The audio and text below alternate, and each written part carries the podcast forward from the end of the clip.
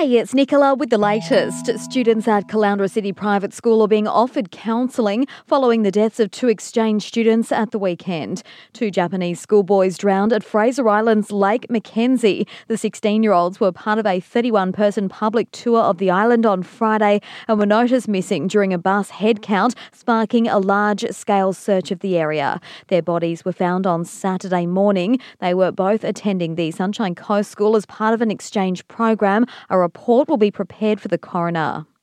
A lift is set to undergo an inspection after it reportedly fell about six floors at an address on Hastings Street in Noosa last night. A man aged in his 30s who was inside the lift at the time was treated by paramedics at the scene before being transported to hospital as a precaution.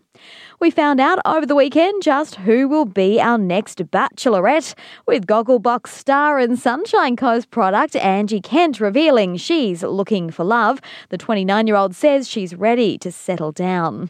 And in sport, briefly, the Sunshine Coast Falcons' strong start to the season has continued with a fourth straight win on Sunday. The local side had a home crowd advantage when they clashed with North Devils to come away with a 32 20 point win. They now join East at the top top of the 14 team Q Cup ladder. The Falcons will play Northern Pride this weekend at Sunshine Coast Stadium.